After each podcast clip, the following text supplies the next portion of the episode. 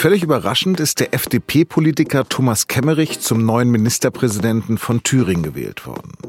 Mit den Stimmen von CDU und AfD. Ob durch diesen Tabubruch eine künftige Zusammenarbeit mit den Rechten zur Normalität wird? Darüber habe ich mit Detlef Esslinger, dem stellvertretenden Innenpolitikchef der SZ, gesprochen.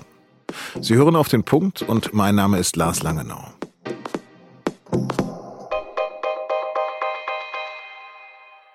Für Abgeordneten Bodo Ramelow stimmten 44 Stimmen. Wahlvorschlag der Fraktion der AfD in Drucksache 7-240, Herr Christoph Kindervater, null Stimmen.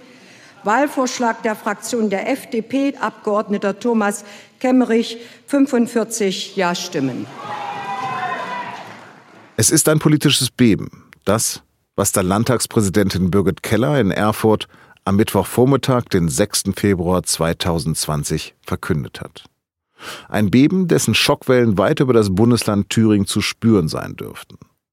Der bisherige Ministerpräsident Bodo Ramelow von der Linken ist abgewählt. Eine Mehrheit im Landtag hat stattdessen Thomas Kemmerich, bislang FDP-Fraktionschef, gewählt. Mit den Stimmen von FDP und CDU und der völkisch-nationalistischen AfD von Landeschef Björn Höcke. Eine FDP, die gerade mal mit 73 Stimmen den Sprung über die 5-Prozent-Hürde geschafft hat, stellt nun den Regierungschef in Thüringen. Das ist ein Novum in der bundesdeutschen Geschichte und die Reaktionen sind schnell und heftig ausgefallen. Der Tenor? Dass sich die FDP dafür hergibt, das missachtet den Wählerwillen. Auch zahlreiche Bundespolitiker und Politikerinnen haben sich schon geäußert. Außenminister Maas hat zum Beispiel getwittert, sich von Rechtsextremen zum Ministerpräsidenten wählen zu lassen, ist komplett verantwortungslos. Der ehemalige CDU-Generalsekretär Ruprecht Polenz schrieb, in eine von der AfD tolerierte FDP-Regierung darf die CDU nicht eintreten. Es sollte so schnell wie möglich Neuwahlen geben. Der FDP-Bundesvize Wolfgang Kubicki dagegen spricht von einem großen Erfolg des Kandidaten der Mitte. Doch selbst innerhalb der eigenen Partei wird ihm widersprochen. Marie-Agnes Strack-Zimmermann, die mit ihm im FDP-Bundesvorstand sitzt, hält den Vorgang für inakzeptabel und unerträglich. Und deswegen ist für mich dieser Tag, obwohl es der erste liberale Ministerpräsident Thürings ist, kein guter Tag. Am zurückhaltendsten ist vielleicht bisher die Aussage des Thüringer CDU-Chefs Mike Morig. Fakt ist, wir sind nicht verantwortlich für die Kandidaturen anderer Parteien. Wir sind auch nicht verantwortlich für das Wahlverhalten anderer Parteien, aber wir sind verantwortlich für unser eigenes Stimmverhalten. Und deswegen haben wir uns, wie angekündigt, dafür entschieden, den Kandidaten aus der bürgerlichen Mitte zu unterstützen. Ob die Wahl nun eine bewusste Entscheidung war, mit Rechtsradikalen zu regieren, darüber habe ich mit meinem Kollegen Detlef Esslinger gesprochen. Detlef, als um 13.28 Uhr die erste Eilmeldung über den Ticker gelaufen ist, waren viele vermutlich einfach irritiert. Hast du das für möglich gehalten? Nein. Das äh, konnte man zumindest als Außenstehender nicht für möglich halten, weil die Realität war natürlich immer, wenn eine Partei einen Kandidaten aufstellt, dann wählt sie den auch. Dass die AfD einen Kandidaten aufstellt, nur als Ablenkungsmanöver, ihn aber gar nicht vorhatte, ihn zu wählen, um stattdessen den FDP-Mann Kemmerich ins Amt des Ministerpräsidenten zu hieven, diese Variante gab es noch nicht. Also es war ein Trick. Das war zumindest von der AfD ein Trick, und dass es äh, FDP und CDU in diesen Trick nicht eingeweiht waren, ist ganz schwer zu glauben. Also du glaubst, es gab einen Deal? Ich will jetzt nicht hineingeheimnissen und spekulieren, aber äh, es ist nun schon sehr unwahrscheinlich, dass äh, Herr Kemmerich nicht wusste, was da herauskommen könnte. FDP-Chef Christian Lindner hatte vor dem Ausstieg aus den Koalitionsverhandlungen mit CDU und den Grünen gesagt, besser nicht regieren als falsch regieren. Hat dieser Satz noch eine mhm. Bedeutung? Also, noch falscher als in Erfurt kann man ja wohl nicht regieren. Hätte Kemmerich die Wahl ablehnen müssen? Ja. Mit welcher Mehrheit will er denn jetzt regieren? Das ist eine gute Frage. Es gibt einen Koalitionsvertrag zwischen äh, SPD, Grünen und Linken. Äh, der ist nun hinfällig, weil SPD, ein FDP-Ministerpräsident nicht auf der Basis eines solchen Koalitionsvertrags regieren wird. Ähm, zusammen mit der CDU reicht es für eine Mehrheit nicht äh, will er jetzt den nächsten Schritt gehen und quasi wirklich ein Bündnis, ein offizielles Bündnis aus CDU, FDP und AfD im Thüringer Landtag formen? Kann ich mir im Moment noch nicht vorstellen. Was man aber sicherlich sagen kann, ist, auf der Basis werden äh, bei SPD, Grünen, Linken keine Mehrheiten für Sachentscheidungen zu äh, holen sein. Höcke darf offiziell als Faschist bezeichnet werden. Auf den FDP-Wahlplakaten stand entsprechend endlich eine Glatze, die im Geschichtsunterricht aufgepasst hat und Stiefel, die in die richtige Richtung marschieren. Bleibt dir der Witz jetzt im Hals stecken? Man muss das ja von hinten heraus beurteilen. Und von hinten heraus ist es die größte Wählertäuschung, an äh, die ich mich erinnern kann. Aber Wählertäuschung klingt so harmlos. Äh, man kann immer mal das eine sagen und dann am Ende unter dem Zwang der Verhältnisse das andere machen. Hier ist aber der Punkt, dass demokratische Parteien es wichtiger war, einen Ministerpräsidenten einer konkurrierenden Partei aus dem Amt zu jagen, als unter Demokraten zusammenzuhalten. Das ist ein solcher Tabubruch. Das ist äh, ein, ein Vergehen an der Demokratie, an der Republik. Da ist äh, der Ausdruck Wählertäuschung so schwach und so unzulänglich.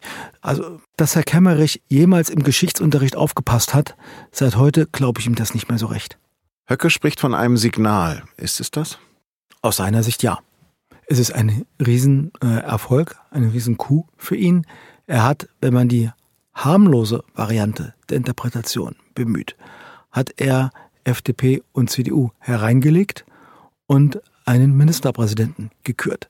Das ist ein, ein Erfolg, den hätte man heute Vormittag nicht für möglich gehalten. Steht es auch dafür, dass man künftig ungeniert mit der AfD zusammenarbeiten kann? Mann nicht. Die Frage ist, wer Mann ist. Äh, CDU und FDP haben es offensichtlich getan. Die CDU in Thüringen ist ja bekanntermaßen gespalten. Es gibt dort Kräfte, die sehr gerne sich zu den Linken hin öffnen würden. Es gibt dort Kräfte, auch in anderen Landesverbänden der CDU, die sich gerne zur AfD hin ähm, öffnen würden. Bisher hat die Brandmauer äh, zur AfD gehalten in der CDU unter den demokratischen Parteien. Diese Brandmauer ist heute von Christ- und Freidemokraten in Thüringen eingerissen worden. Hätte die CDU nach zwei Wahlgängen sehen müssen, dass diese Gefahr besteht? Es ist immer schwierig, hinterher zu sagen, äh, was vorher ganz offensichtlich gewesen wäre. Ich hatte, muss ja zugeben, ich hatte es ja selber so nicht auf dem Zettel. Ich dachte äh, noch bei der Verkündung des Wahlergebnisses Ramelow 44 äh, Stimmen und jetzt teilt sich der Rest halt irgendwie auf zwischen Herrn Kindervater von der AfD und Herrn Kemmerich von der FDP. Und es ist nur dann leider ganz anders gekommen. Wird es zu Neuwahlen kommen? Das ist zu früh, jetzt zu beantworten. Aber ich kann mir nicht vorstellen, wie Herr Kemmerich äh, eine stabile Regierung in Thüringen installieren will. Und kurz nach meinem Gespräch mit Detlef Esslinger hat sich dann auch noch Kemmerich selbst geäußert. Er sei anti-AfD und anti-Höcke. Er strebe eine Regierung mit CDU, SPD und Grünen an. Aber Grüne und SPD haben das bereits abgelehnt.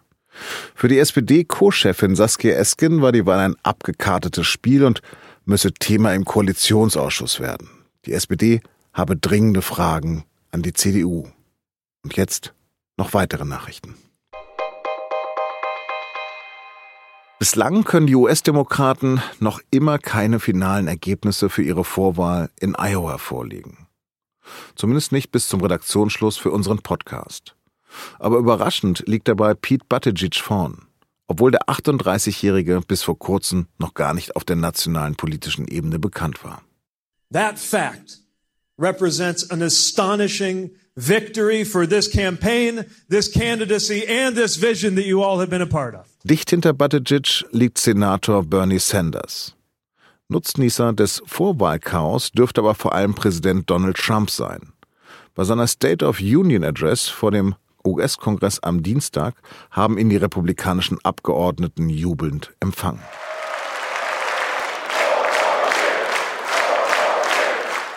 Sie rufen four more years, also vier weitere Jahre für Trump als Präsidenten. In Ostafrika wütet im Moment die schlimmste Heuschreckenplage seit Jahrzehnten. Somalia hat deshalb sogar den nationalen Notstand ausgerufen. In der gesamten Region könnte es zu Hungersnöten kommen. Ähnlich katastrophal ist die Situation übrigens auch in Pakistan. Auch dort hat die Regierung wegen einer Heuschreckenplage den Notstand erklärt.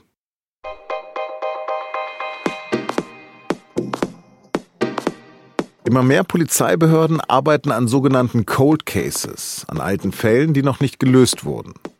Um einen dieser Cold Cases geht es auch in der aktuellen Folge von Das Thema. Bei dem Fall ist auch 32 Jahre nach der Tat nicht nur der Täter unbekannt, sondern auch das Opfer. Wie versucht wird, die Identität der getöteten Frau zu ermitteln und welche Fehler dabei gemacht wurden, darum geht es heute bei das Thema. Die Folge finden Sie auf sz.de-das-thema. Das war auf dem Punkt. Redaktionsschluss war 16 Uhr. Danke fürs Zuhören und bleiben Sie uns gewogen.